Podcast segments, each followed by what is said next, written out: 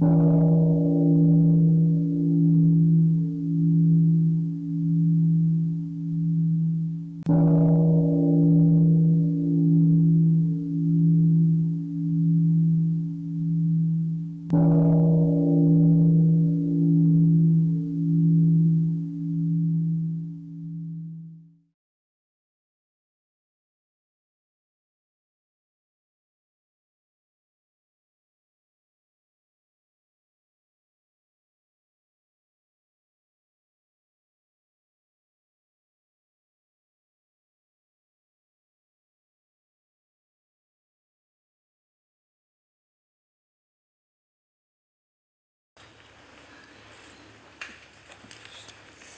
morning, uh, dear Sangha. Today is a Friday, September the 30th, the year 2011, and we are on third on the third day of our retreat with the theme uh, cultivating the mind of love at the Magnolia Grove Meditation Practice Center.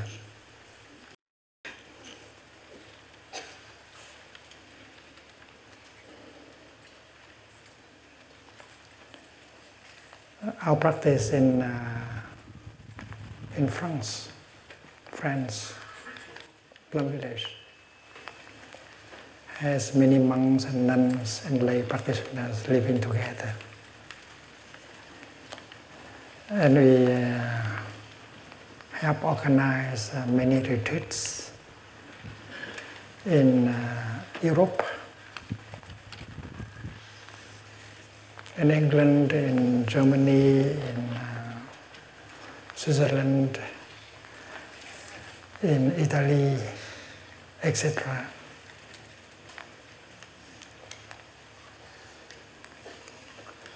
There is a place uh, very close to Rome in Italy called uh, Castel Fusano. We used to go and organize uh, retreats of mindfulness there. About uh, 900 to 1,000 Italian speaking people uh, who attend the retreat, and among them about 100 children. And the children love uh, the practice. I learned some uh, Italian uh, sentences in order to speak to the children. The children, Italian children, are very happy in the retreats. They enjoy walking meditation, sitting meditation, pebble meditation. And they organize instead of tea meditation, they organize a uh, lemonade meditation.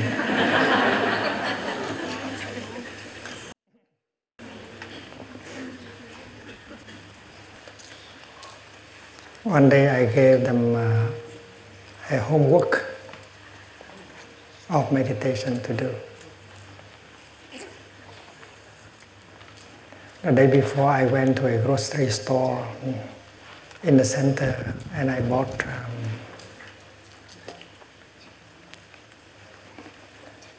a bag of uh, corn seeds.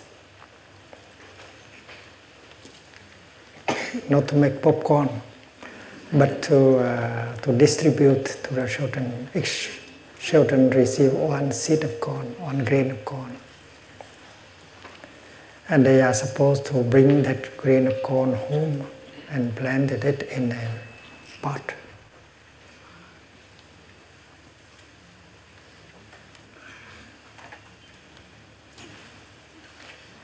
And they have to water every day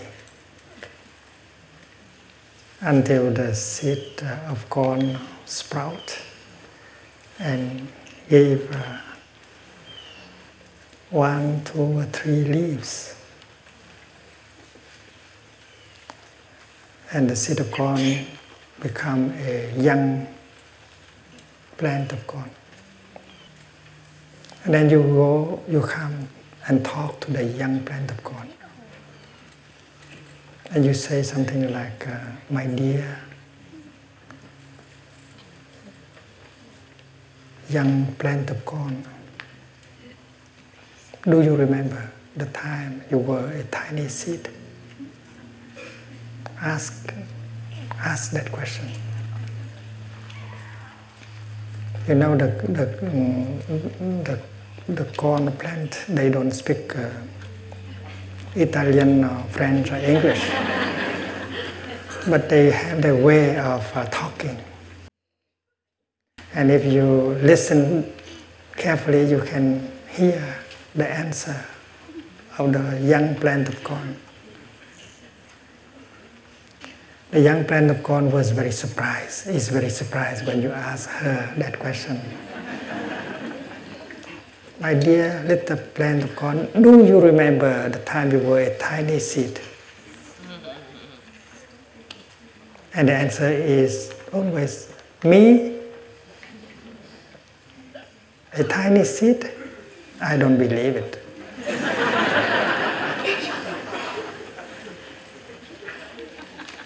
That's the answer you receive. You know that uh, it is the truth that the plant of corn has come from a very tiny seed of corn.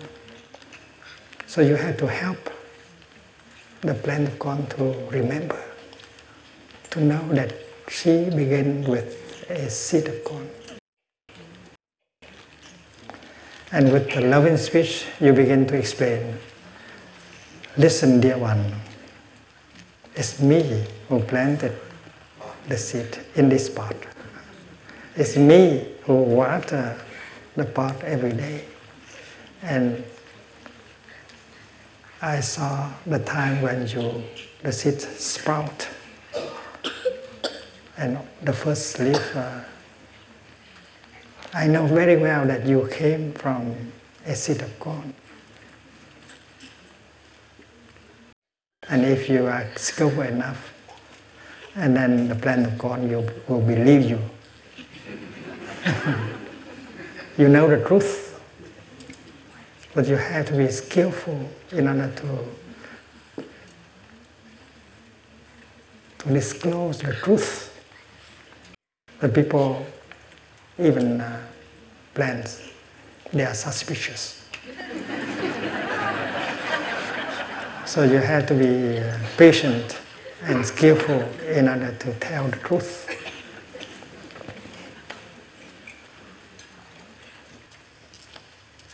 And you can even meditate with this plant of seed. You know that uh, when uh, the plant of corn manifests herself as a plant. You don't see the seed of corn anymore. You don't see the seed of corn anymore. But that does not mean that the seed of corn has died. You don't see it, but it is still there.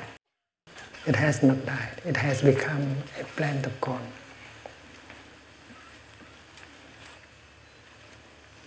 And you find out the truth the, that the plant of corn is the continuation of the seed of corn.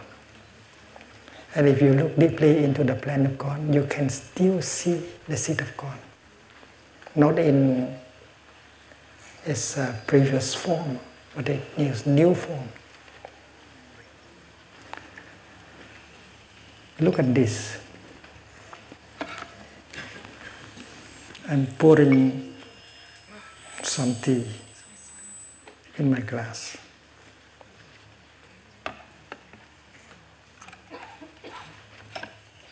And uh, I'm doing that, I'm doing this uh, mindfully. And when I do it mindfully, I see that this tea has come from a cloud. Yesterday it was a cloud in the sky. But today it is tea. So there is a, a connection between the cloud and the tea. And when you look at the tea, and if you don't see the cloud, you have not really seen the tea.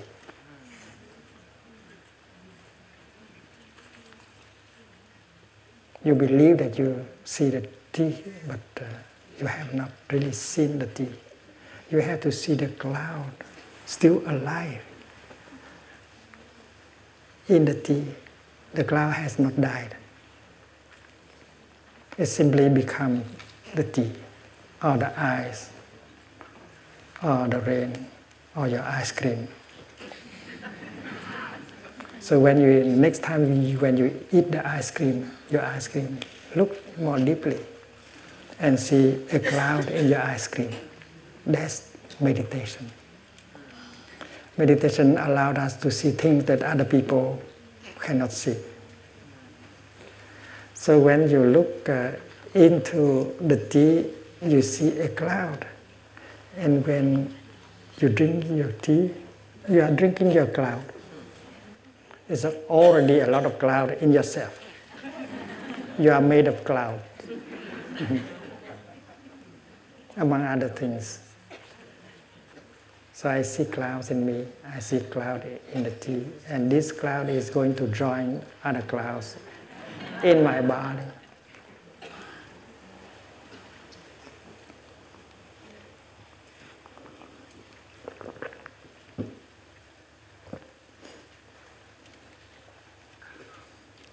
So when you look at the young plant corn deeply, you see the seed of God.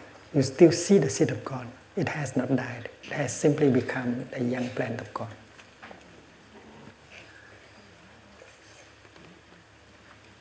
So you remove the idea that the, the seed of God has died. No, it has not died.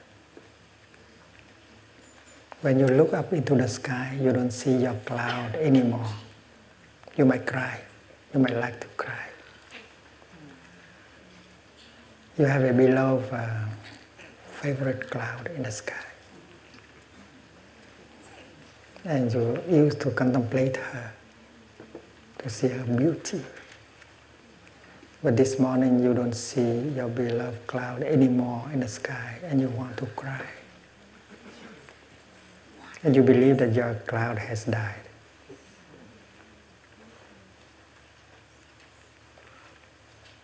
You have grief, sorrow, despair in you. But it is impossible for a cloud to die. A cloud can become snow, or rain, or ice, or tea, or ice cream.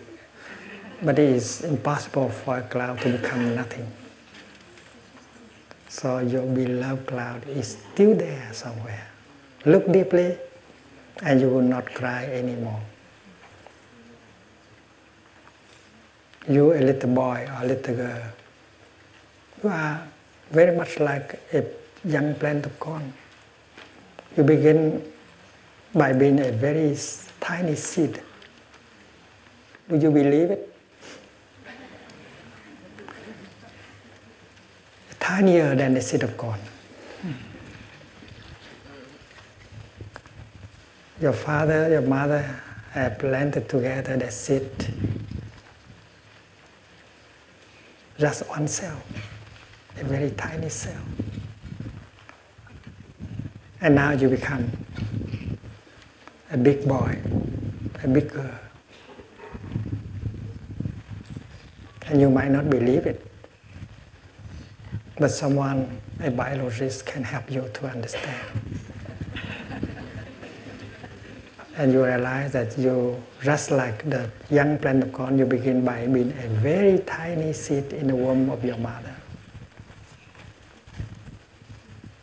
And do you remember? It's very comfortable there in the womb of your mother. The weather was perfect. not too hot, not too cold. And it's very soft. And you don't have to worry about anything. Your, fa- your mother drunk for you, drink for you, your mother eat for you, and breathe for you. You don't have to do anything. That is uh, a perfect being time. That's paradise. And you know you spend nine months there in that paradise. without any worries. Yes, sometimes from time to time your mother cry and you had intention to cry with her. And sometimes your mother smile and you want to smile with her. And your dad was very careful. And he knew that he should not do anything to make uh, your mother cry. Otherwise, you will cry with her. That is a practice of mindfulness. They know that you are there. And they don't want you to suffer. That is why they take good care of themselves. And now, when we look into ourselves, our body, the little boy looks into his body, the little girl looks into her, her body. They know that their father and the mother are in them. Usually we believe that our father and our mother are only outside of us. That is not right thinking. That's not the truth. If you think that uh, the seed of corn is outside of the plant of corn, you are wrong. The seed of corn is in the plant of corn. And the plant of corn is a continuation of the seed of corn. And the plant of corn will bring the seed of corn into the future. So the children, they, they have the father and the mother in themselves.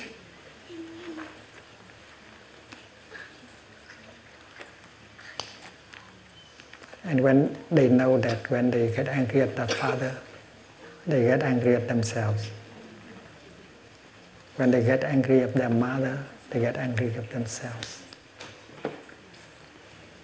There are young men, young women who get angry at their father.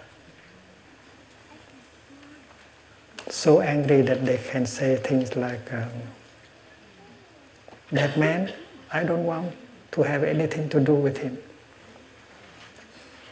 Yeah, there are young men who get so angry at their father and who declare like that. That person, I don't want to have to do anything with him. That is not possible because you cannot remove your father from yourself. You are a continuation of your father. You are your father. That is the fact. So it's better to look deeply to see the truth and to reconcile with your Father inside of you. If we remove our Father from us, He can no longer be there. If we remove our mother from our, ourselves, we cannot continue because we are the continuation of Father and Mother. We are our Father, we are our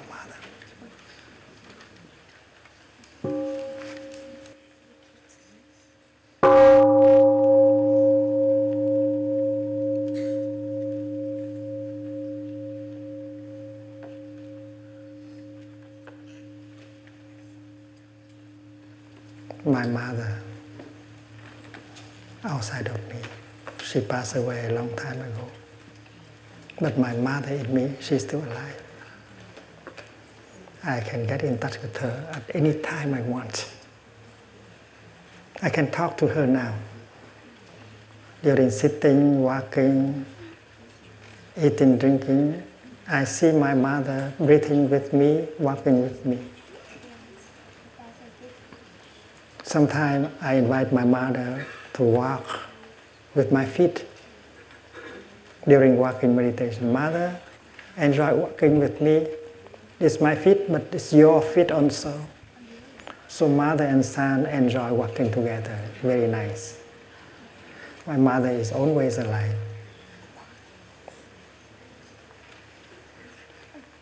I remember a few years ago we visited India and we do walking meditation with people in New Delhi.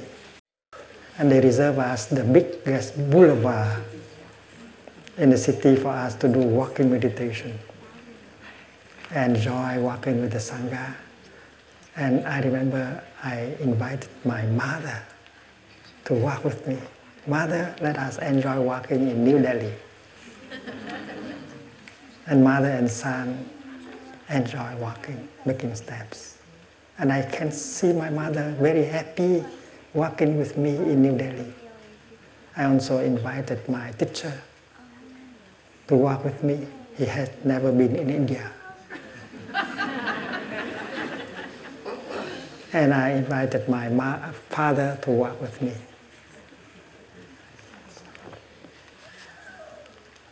I remember when I was small, some from time to time I had a fever. And I suffered so much. But when my mother came and put her hand on my forehead, just her hand on my forehead, I suffer much less. It's like a miracle, the, the hand of a mother. She has not done much she has not given any medicine, anything to drink, just her hand touching my forehead. I felt wonderful. I suffer much less. I always remember that. And when I practice meditation, I can see this hand, although it is my hand, but it is also the hand of my mother. The hand of my mother is in my hand. This is a continuation of the hand of my mother. So the hand of my mother is still available. And now, as a grown up person, every time I had a fever, I wanted to have that feeling again. Mother, put your hand on my forehead, and then she does it right away. so when you practice um, meditation, you see things like that. You can have a lot of joy and you don't have to suffer anymore.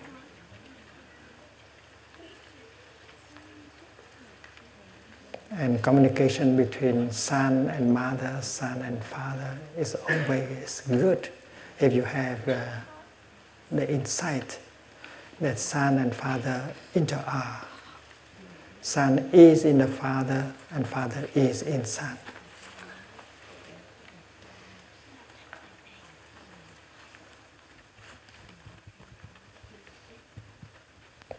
daughter is in the mother and mother is in the daughter. And if we have uh, that kind of insight, no anger is possible. I have, I know that the children have learned um, pebble meditation well, and they have also learned how to invite the bell very good. I think we are now we have to try to catch up with uh, the children.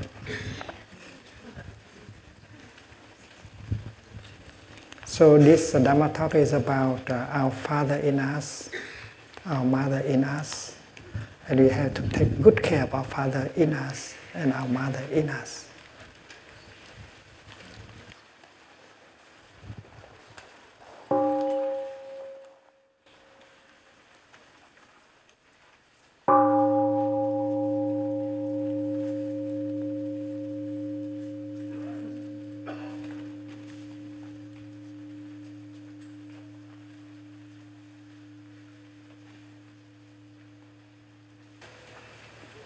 Yesterday we have uh, uh, learned uh, the first eight exercises of mindful breathing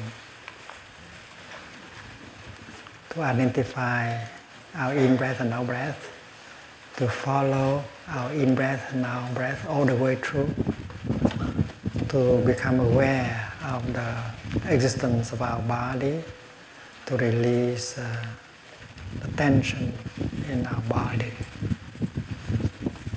first four exercises are to help us to take care of our body. The fifth is um, to generate a feeling of joy. The sixth is to generate a feeling of happiness. The seventh is to recognize a painful feeling, a painful emotion And the eighth is to embrace the painful feeling and emotion in order to get a relief. And today we learn uh, the nine exercise of mindful breathing.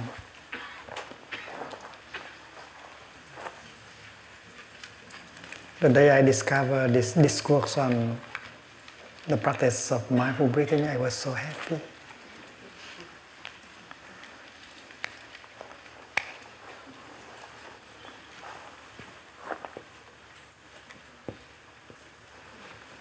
The nine is uh, to recognize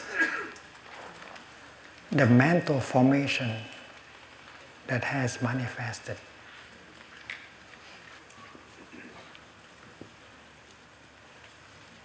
Aware of mental formation.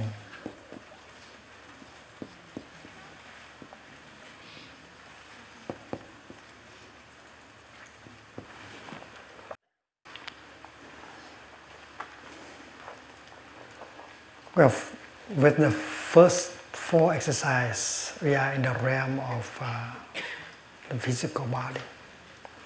With the second uh, set of fourth exercise, we are in the realm of feeling. And now we pass into the realm of the mental formation, the mind. Our mind is made of uh, particles Now, in modern physics, they speak about uh, matter, reality as being made of uh, particles, subatomic particles. But in Buddhist psychology, we speak about consciousness, mind, in terms of uh, mental formation. It's a very tiny particle that make up our mind. Formation is uh, translated from the word uh, samskara. The Chinese is uh, han.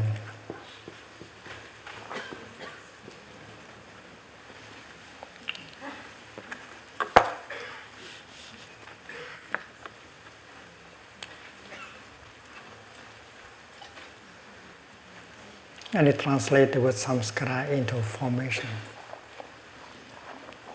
anything that is uh,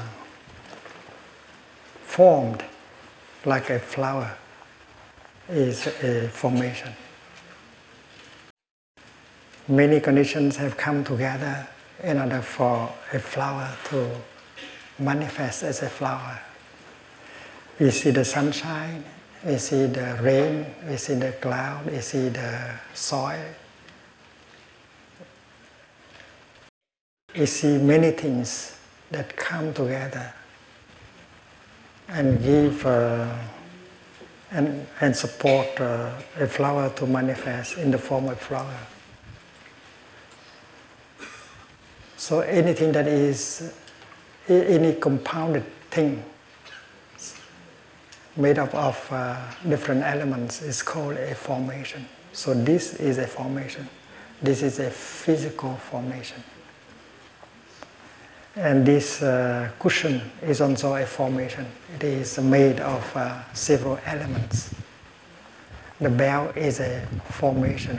The marker is a formation, a physical formation. And my hand is a formation. It is a physiological formation.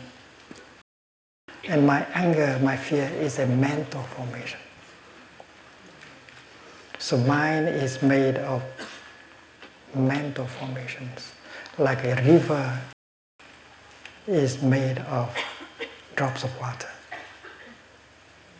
And in the Buddhist tradition, uh, we speak of uh, 51 categories of mental formations.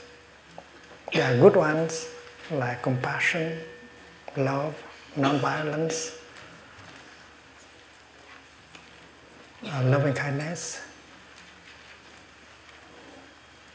insight, mindfulness, many good uh, mental formations. There are negative mental formations like fear, anger, despair, discrimination, and so on. And those who, are, who can be either positive or negative, like uh, thinking.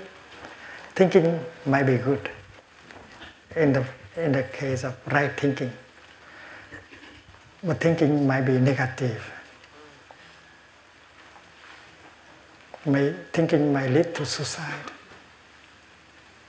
Thinking might lead to understanding and compassion. So there are mental formations that can be either positive or negative. And uh, when I was uh, a student uh, of the Buddhist Institute, I had to memorize all the 51. And when one of them manifests, I had to, to, to be able to name it, to, to, to recognize it and call it by its true name.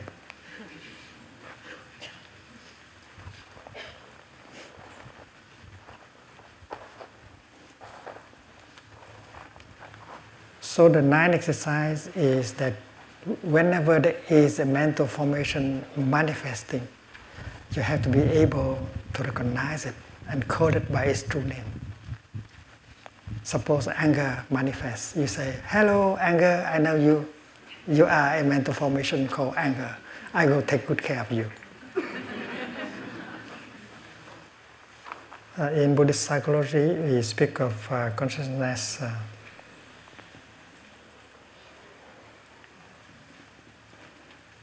in terms of uh, store.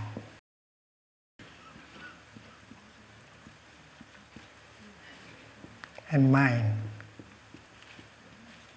mind consciousness and store consciousness. Store consciousness is a kind of consciousness that has the power to, to receive informations to uh, process informations and to store them. It is always there with the body.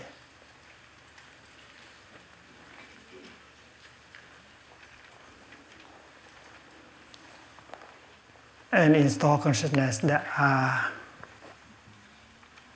seeds. So, seed is uh, a technical term in Buddhist uh, psychology, seeds. The Sanskrit word is a bija.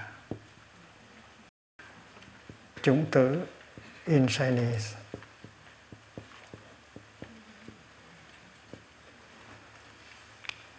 Semences in French.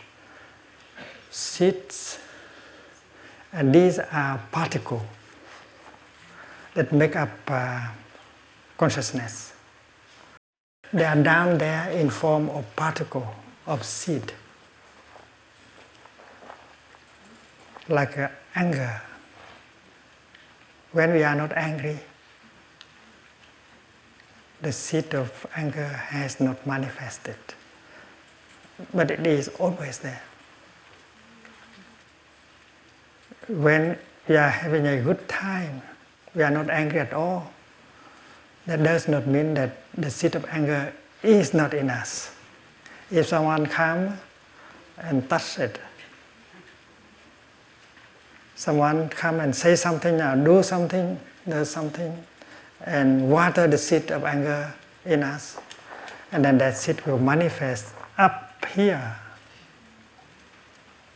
on the level of mind consciousness as a mental formation as a chitta samskara. Chitta samskara.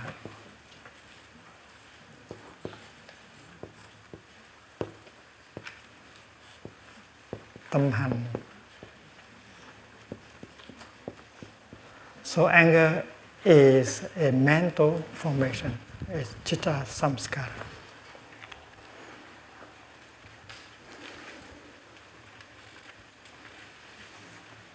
And that energy of anger, that mental formation can stay long up here or not. It depends on our practice.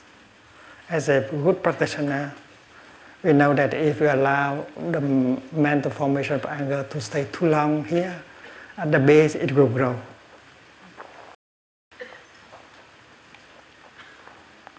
So, a good practitioner is not trying to suppress the energy of anger and try to push it down. Because if you try to, to suppress, to push it down, and then um, it doesn't work. it come up again and stronger. So trying to push it down is to set up a kind of barrier here, preventing it to come up. And that's the way many of us do. Like uh, fear, anger, loneliness, when they manifest up here, we feel the landscape of mind consciousness is not beautiful, not pleasant. Therefore, we try to suppress. And the usual way is to consume. There are those of us who just go and open the refrigerator and take something to eat. We are not hungry at all.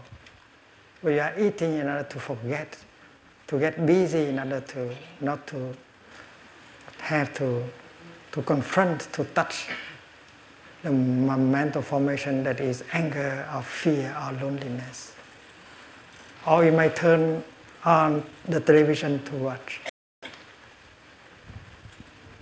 That is to cover up, that is to suppress. And do many of us do that in our daily life.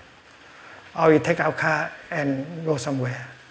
Or you take the phone and talk to someone. We try to ignore that.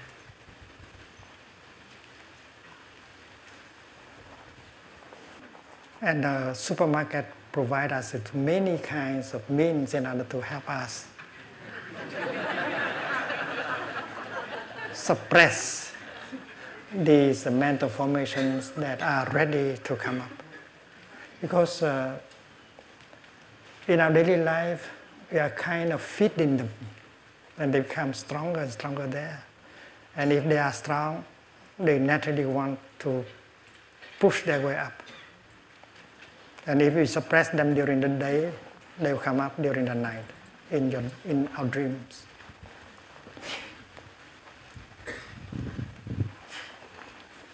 And many of us in society, we don't know the practice. That is why we try to suppress by the way of uh, consumption.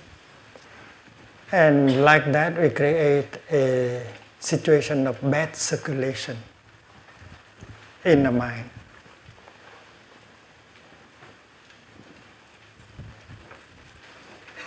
And when the mind, the mental formation does not circulate, do not circulate well, uh, symptoms of uh, mental illness can appear.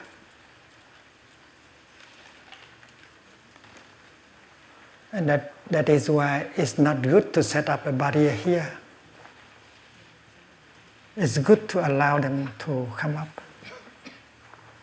If you are a good practitioner and you will invite the seed of mindfulness down here to come up. We all have the seed of mindfulness, concentration, insight, compassion, loving kindness, and joy. We have to make good use of them. We have to give them a lot of chance to come up. And that is uh, what a good practitioner would do. When you come to a retreat like this, we give them a lot of chances. When we listen to a Dharma talk, the rain, the Dharma rain, will water these and they pop up very easily. And they give us joy, happiness, and so on.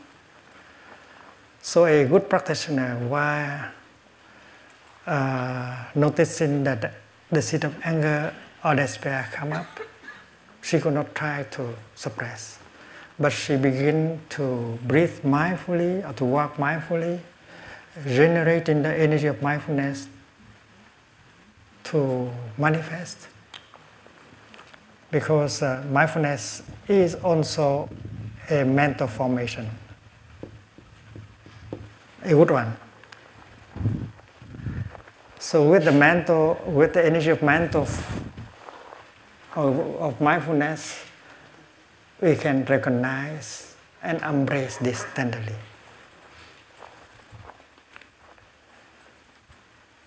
We do not fight. Mindfulness is not going to fight or suppress anger.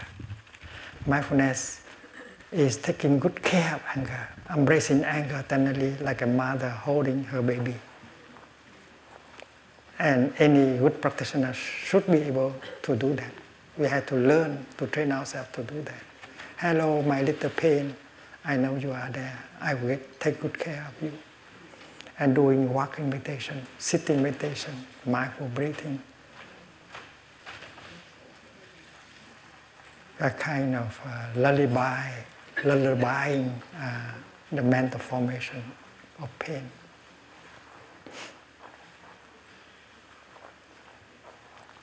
And after having been embraced by the energy of mindfulness, the mental formation will lose some of its strength. It's like uh, the ailing baby being embraced by a loving mother suffer less, and the baby might stop crying. So the mental formation, after having um, been embraced by the energy of mindfulness, will go down again to its original place here and losing a little bit of its energy. And that is why anytime a negative mental formation manifests, you have to do something. And that not that something is not to suppress, to fight, but to invite uh, the energy of mindfulness, concentration, and insight to come up and to take care. It's like this mental formation taking a bath of mindfulness, taking a bath of concentration before going down here. And if we know how to do this, it will restore the state of good circulation in our psyche and the mental illness, mental symptoms of illness will disappear after a few weeks restoring the circulation of the mind. So the exercise number nine is to become aware of any mental formation that manifests down uh, from down there to up here. Including the negative ones.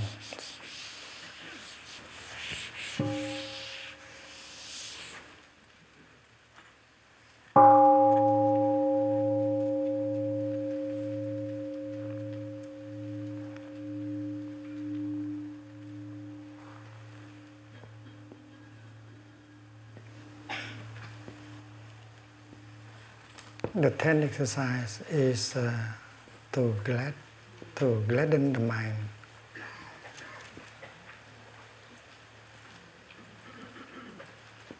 Mental formation.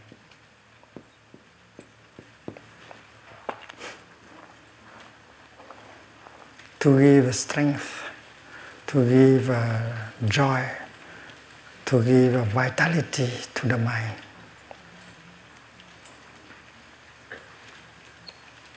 And this is uh, equivalent to the practice of uh, right diligence. And it consists of four uh, steps. Right diligence.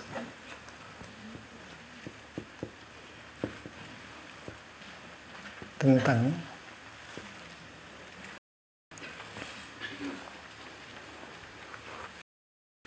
The first step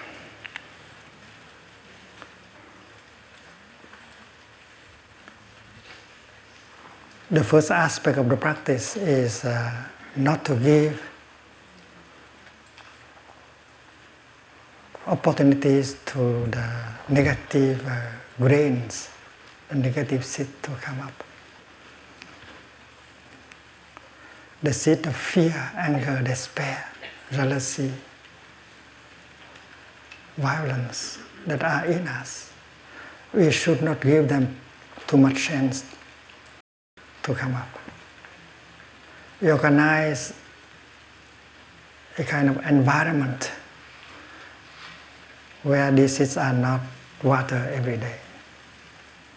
Because when we watch television, when we read uh, magazines, books, films, when we have conversation, well, the TV program, the magazine, the conversation might touch off the worst in us despair, fear, anger. And that is, uh, that is why in the five uh, mindfulness trainings, uh, we have the fifth one about uh, mindful consumption. We should know how to consume that will not feed the seed of anger, fear, craving, despair in us.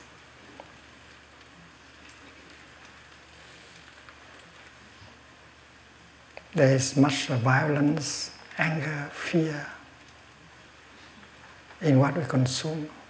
That is why we have to consume with, uh, with uh, mindfulness to protect ourselves, our children, and our uh, family, our society. Mindful consumption is the way.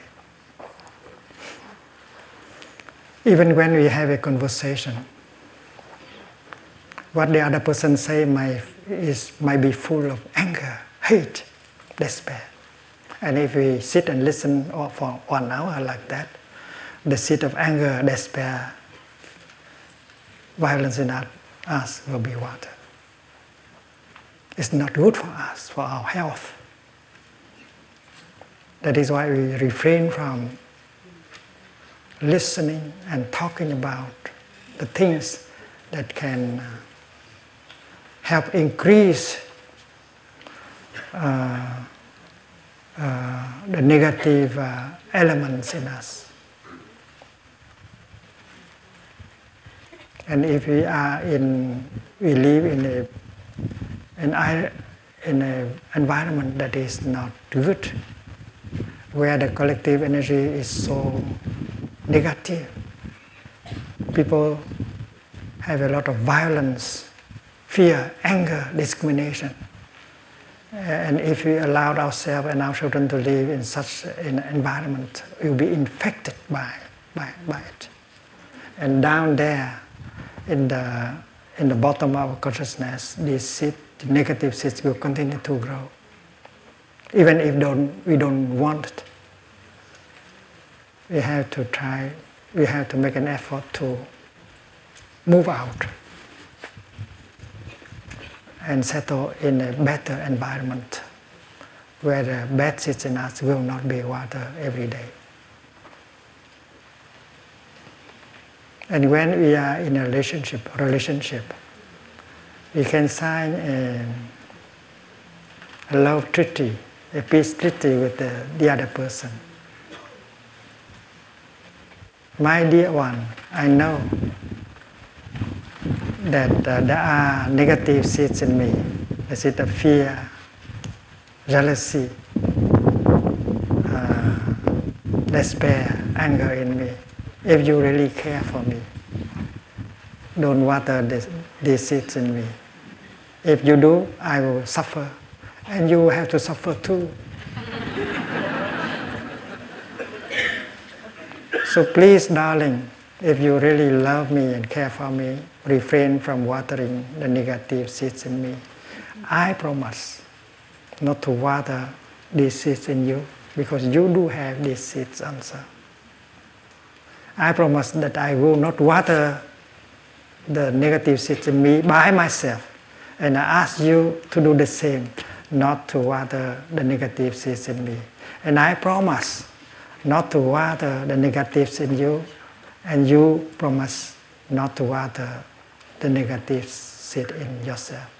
So, in a good relationship, that must be uh, a kind of agreement that you have to make. So that is the first aspect of the practice, not watering the negative seeds in each other. Do not give them a chance to pop up on the level of mind consciousness. Keep them down there if you can. If they have no chance to, to come up, they will not grow. And if they have a lot of chances to, to manifest up on the level of, um, of uh, mind consciousness, and then at the base, they continue to grow. This is what uh, recommended by the Buddha.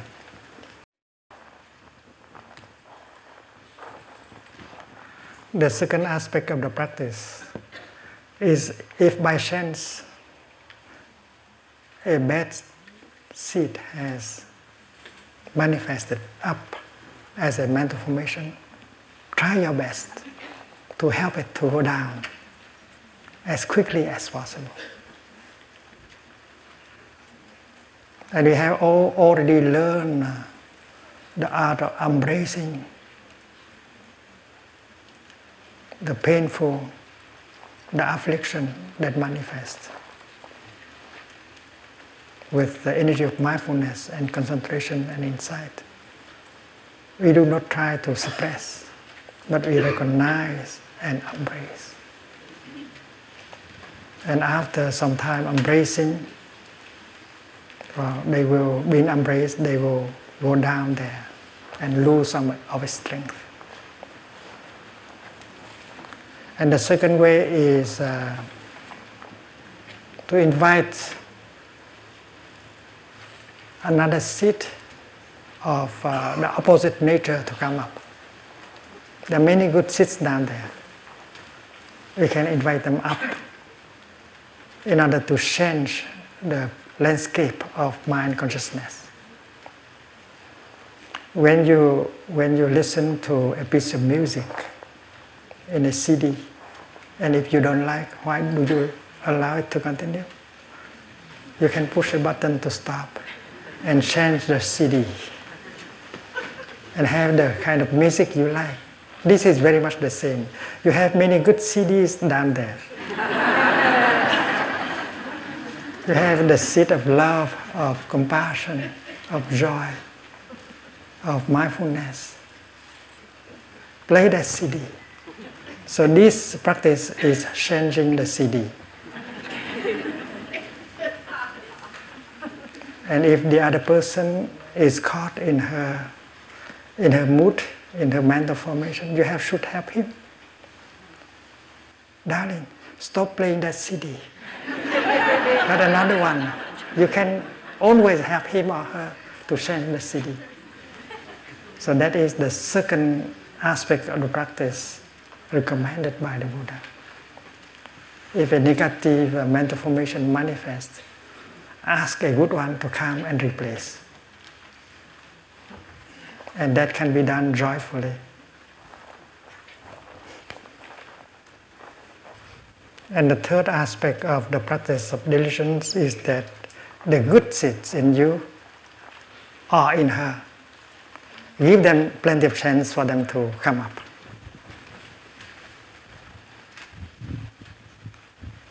we learn the art of uh, flower watering.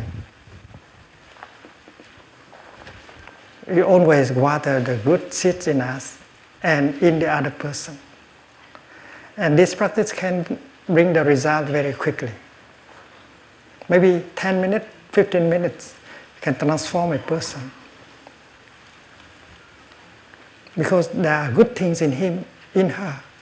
And if you remember, remember remind him, remind her.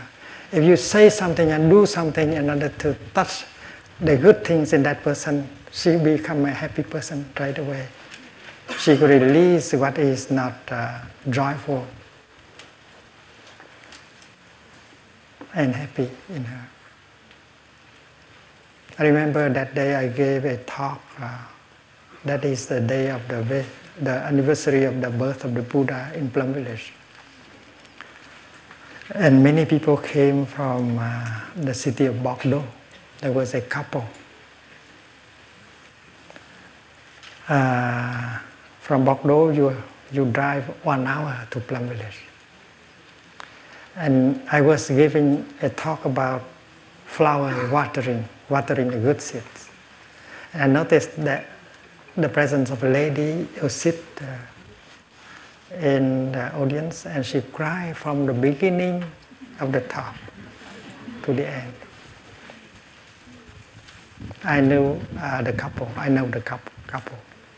So after the talk, I went to him and I said,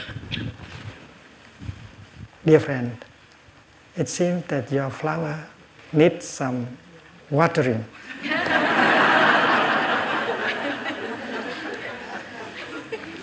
He understood right away. Many of us know the practice but do not practice. They need a friend in the Dharma. They need a Sangha to remind them of the practice. So after lunch, they drove home, and uh, during the time uh,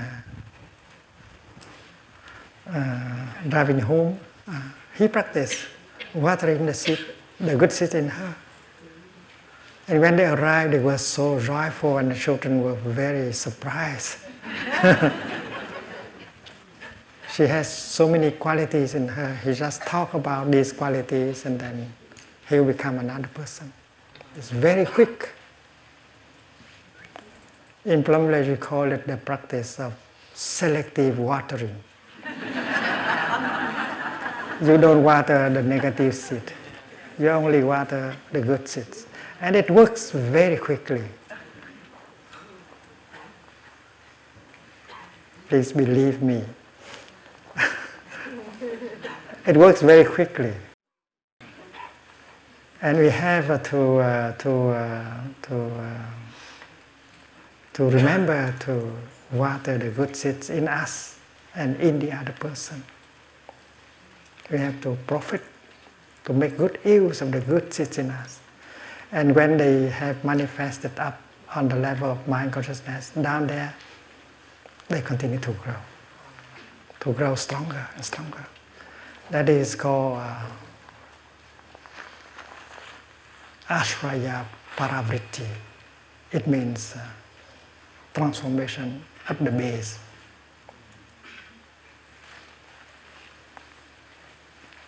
on the level of seeds. So, if in a relationship both of you know the practice of selective watering, you can bring a lot of joy in your relationship. The fourth aspect of the practice is if the good seed has manifest, manifested, keep it as long as you can up there. It's like when you have a loving friend visiting you, you want to keep him or her as long as you could because uh, her presence, his presence bring a lot of joy to you. So this is the same. When a good thing manifests, we try to keep them, to maintain that presence for a long time. And uh, if you keep the good things uh, as long as possible up there on the level of mind consciousness and down there, the good seed continue to grow. This is the teaching of the Buddha on right diligence, right efforts, one of the eight factors of a noble path, eightfold noble path. And that is the object of the tenth uh, exercise of mindful breathing. And the eleventh exercise is uh, concentrating.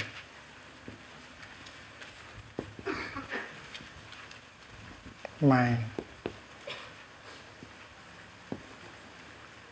And the 12 is liberating mind.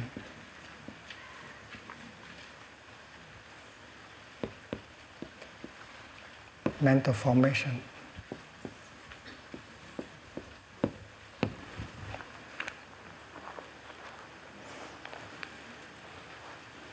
We know that mindfulness uh, is a kind of energy that, that carries within herself uh, the energy of concentration. And if we continue the practice of mind, mindfulness throughout the day, our concentration continue to grow. And when you are concentrated, you discover the nature of what is there. When you look at the tea with concentration, you can discover that the tea is the continuation of uh, the cloud and so on. When you look into a flower, you discover that a flower is made only of non-flower elements. When you look at the lotus flower, you know that uh, the lotus flower is made of non-lotus elements, including the element of mud. mud. The mud is not Uh, very clean. It does not smell good. But without the mud, a lotus flower is impossible. And when you look at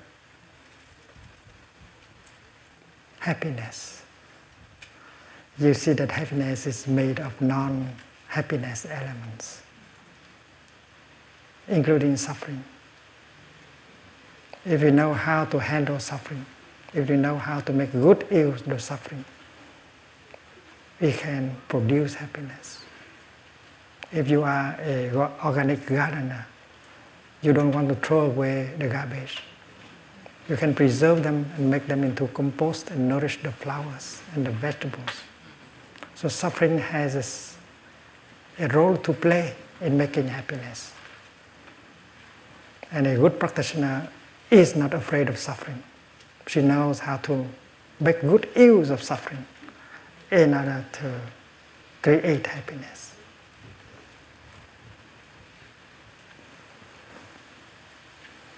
And that is why concentration is so important mindfulness brings concentration. And when mindfulness and concentration are powerful, you get a breakthrough.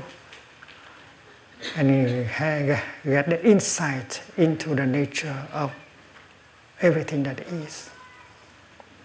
And we can be liberated from our afflictions, our fear, our anger, and so on.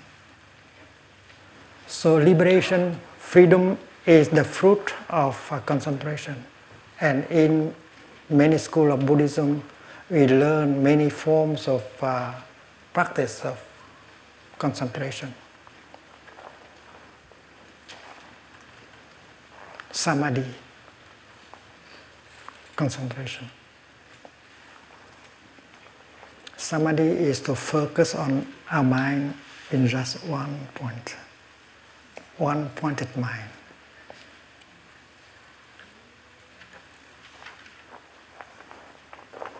when you when you you expose the le- the lens to the sunshine, the lens can concentrate the light into one one small part. And when you put a piece of paper there, it will be burned. The same thing is true with concentration. When you have a strong, a powerful uh, a powerful uh, concentration, that concentration will be able to burn away your afflictions, whether it is fear or anger or despair. And there are many forms of, uh, many practices of concentration. And there, and there is, there are three kinds of concentration that can be seen in every school of Buddhism concentration on on uh, emptiness.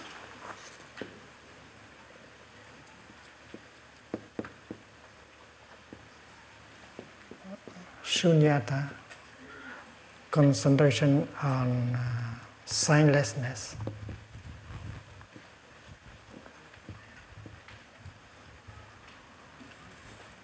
Vô tướng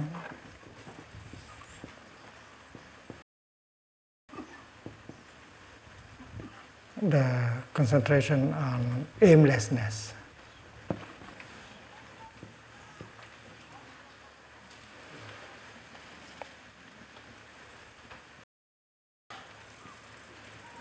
Tác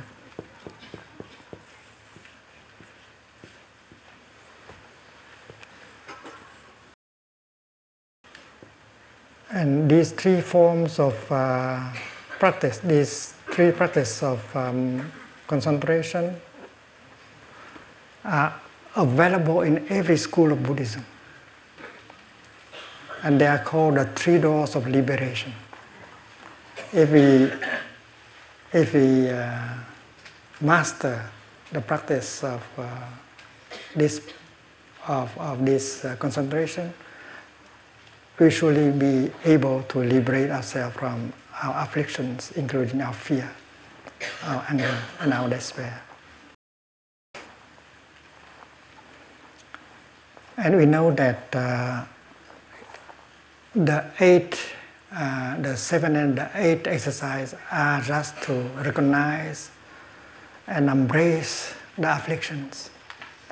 But with the eleven and the twelve, well, we go further. We get the insight that can help liberate us from, from that affliction. Impermanence is one form of concentration non-self is a, another form of concentration. There are many wonderful practices of uh, concentration. Suppose we talk about uh, impermanence as a practice. We all know what impermanence is. Everything changes. The, the baby become uh, a little boy, the little boy become uh, a young man, young man become a father, and then a grandfather, everything changing. When you look into the family album, you see yourself, uh, the picture of yourself as uh, a baby, and you ask the question, am I the same with that baby or not? You are so different from the baby form, feelings, perception, mental formation, consciousness are so different from the baby in the picture. And yet you still keep the same name. And we know that impermanence is the nature of things. And we understand perfectly what impermanence is. But in our daily life, we still believe, we still uh, behave as things are, are permanent. Things are impermanent, but because we see them as permanent, that is why we suffer.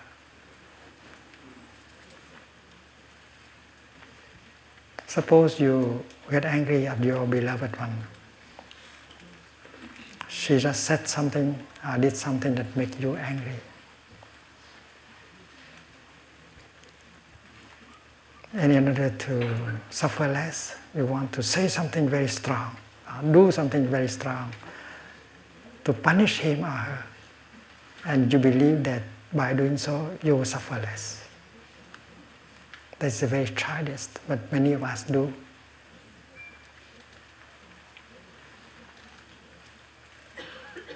And when you say something strong, do something strong, and the other person will suffer and she will try to suffer less and she will say something even stronger. and that is an escalation of anger. But if we know the practice of uh, meditation on impermanence, we may like to close our eyes and take one in breath. And during that uh, the time of the in breath, you can visualize the other person and ourselves. What we will become in 300 years. Not 300 years, just 100 years, you become ash, and the other person will become ash, ashes. And it's uh, not very wise to get angry at each other because you know that her nature is impermanent and your nature is also impermanent. It's not a wise thing to get angry at each other and make each other suffer.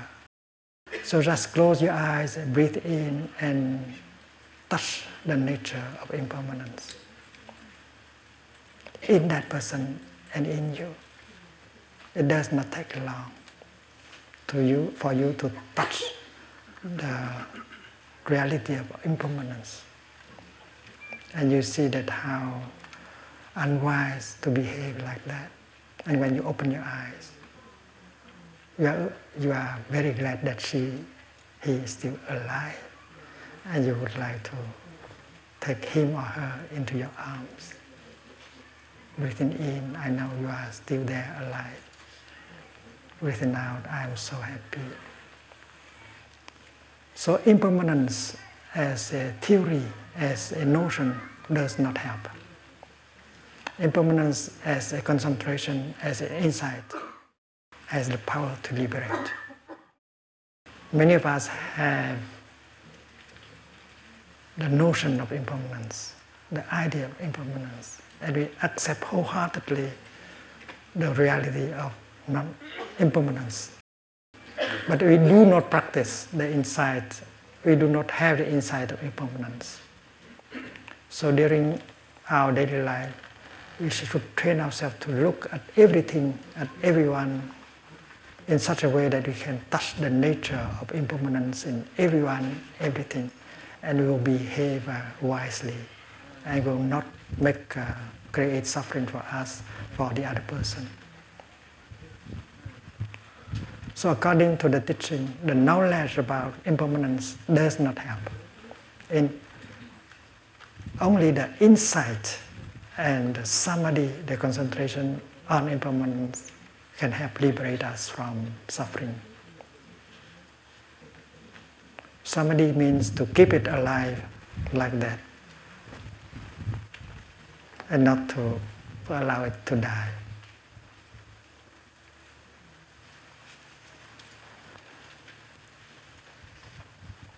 The last four exercise on mindful breathing is about objects of mind, about our perception. It's interesting to know that uh, in the practice of Buddhist meditation, we classify reality into four areas. The first is body, the second is feeling, the third is mind.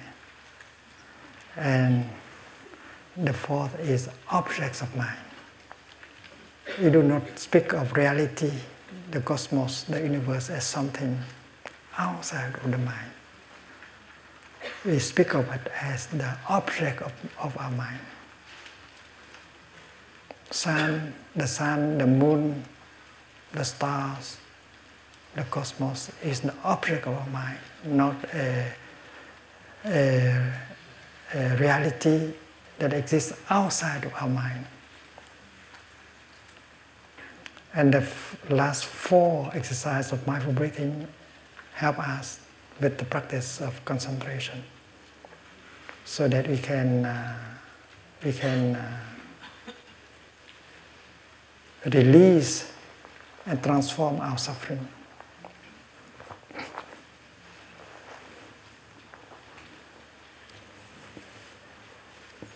The 13th exercise is the practice of a samadhi called impermanence.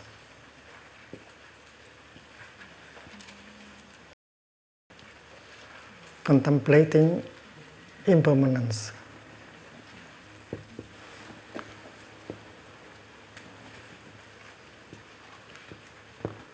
The 14th is contemplation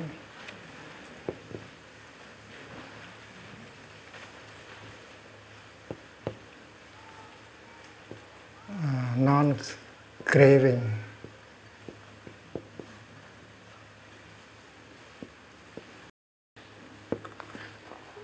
The 15 is uh, contemplating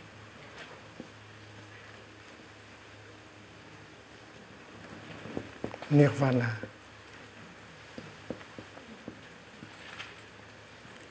The ultimate.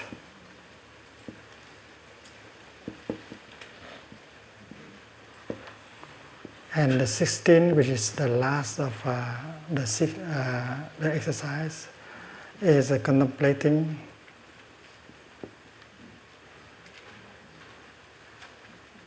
letting go. The 14th has to do with our idea of happiness.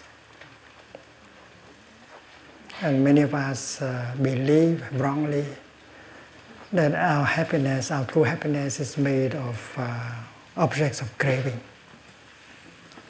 like uh, money, wealth, fame, power, sex, and so on.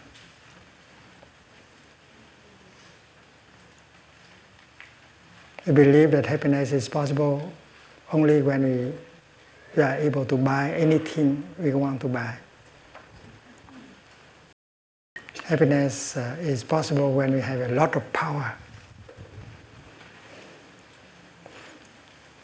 a lot of fame.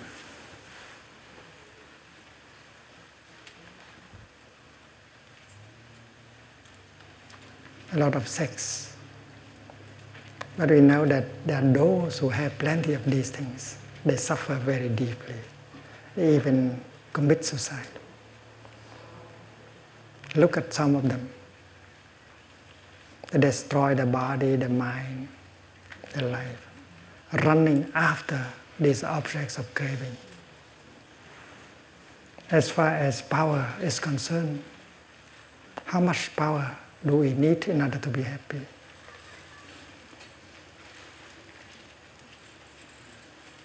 So,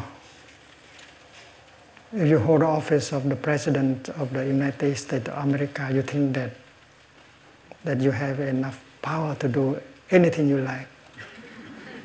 Ask, ask the president. he will tell you. He needs more power. So, uh, when we look at the object of our craving, we have to see the danger in it.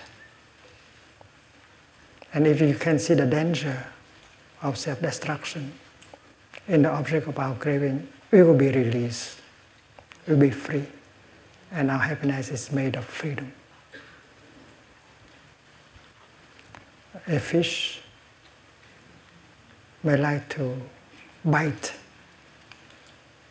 at the bait if uh, she does not know that inside of the bait there is a hook if she bites and then she will hook up, be hooked up and lose her life. So the object of craving has the hook inside. And we have to see the danger of self-destruction in that, uh, in that object of craving. And only after we have got the insight that we can be free from it. Otherwise, it continue to run after. And according to this teaching and practice, conditions of happiness are already available and more than enough for you to be happy. You don't have to run after anything else. It is possible to live uh, more simply and happy right here and right now.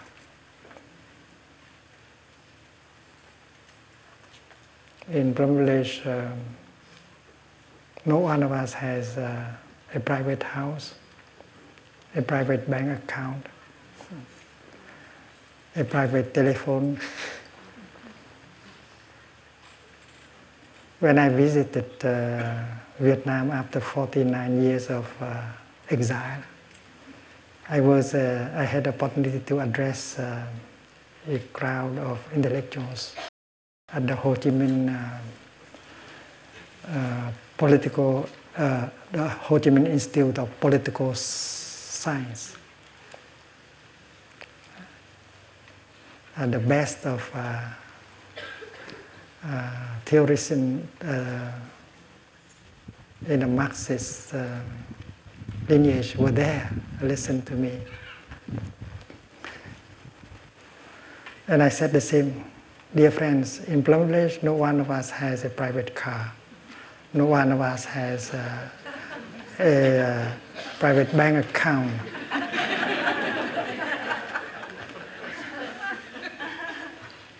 and the true communists, that's us.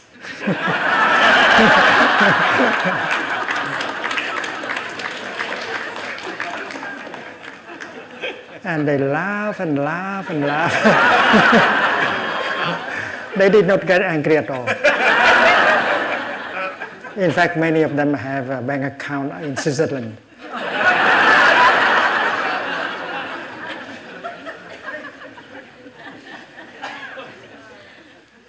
And yet, we are happy enough. We are happy because we are able to welcome friends to come and practice with us. And we can see transformation and healing taking, taking place right in Plum Village. And wherever we go and offer a retreat of mindfulness, we see transformation and healing happening always in our retreats that make us very happy. We feel that uh, we are useful. Our life has a meaning. And living together, hundreds of people, we can Simply, we can build brotherhood, sisterhood, sustaining us. So to live simply and to be happy with that simple life is something possible. We don't have to run after these objects of craving. And uh, the 15 exercise on uh, contemplating the ultimate is the cream of the Buddhist teaching and practice. The ultimate reality is available. And in Buddhism, we speak of uh, the two dimensions of reality the historical dimension and the ultimate dimension. In the historical dimension, they, it seems to uh, that there is the existence of birth and death, beginning and ending, above, below, right and left, suffering and happiness. But when we touch with mindfulness and concentration, we can touch uh, the, the historical dimension deeply, and you can also touch the ultimate dimension at the same time by touch, by getting in touch deeply with the historical dimension, we get in touch also with the ultimate dimension. The ultimate is uh, available. It's like uh, modern science. We know that there is two kinds of sciences now. The classical science represented by Newton and uh, quantum physics now and they have, they, they, they have two different versions of reality.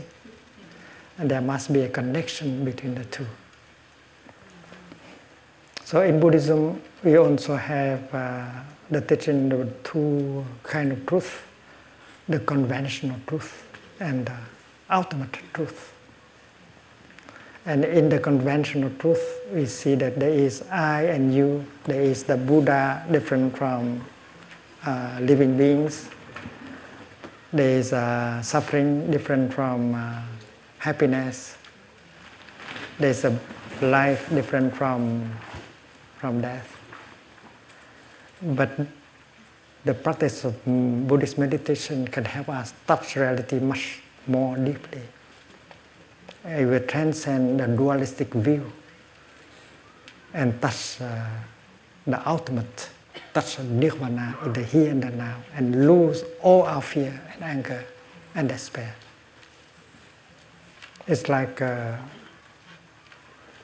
a wave on the surface of the ocean. In, in terms of wave, you have uh, the beginning of the wave and the end of the wave. There is a rising of the wave and the falling of the wave. There is uh, this wave and the other wave. This wave might be higher or lower than the other wave, and the wave can be subjected to many kinds of fear, anger, uh, complex, and so on. But if uh, the wave uh, come back to herself and touch deeply her true nature, which is water, and she realized that uh, she she is at the same time wave and water. As a wave, she has to suffer a beginning, an ending, a coming up, a going down. This wave and other wave. But as water, she doesn't have to suffer. And when she recognizes that she is water, she loses all her fear and anger and jealousy. She is joyful when rising and joyful when falling. So, but the wave does not have to go and search for water somewhere else. She is water in the here and the now. So the ultimate dimension is us, is in us. The historical dimension also is in us. With mindfulness, concentration, and insight, we touch deeply the historical dimension, and we, at the same time we touch the ultimate dimension, nirvana, and we are free from the notion of birth and death, being and non-being.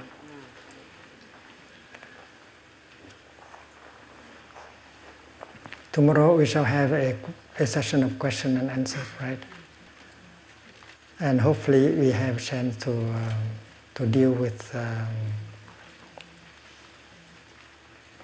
the topics of uh, deep listening, loving speech, and how to uh, handle our anger. Because we would like to devote the last talk on how to touch the ultimate dimension and uh, learn about the three concentrations that are described as the three doors of salvation, the three doors of liberation. This is the cream of Buddhist teaching and practice.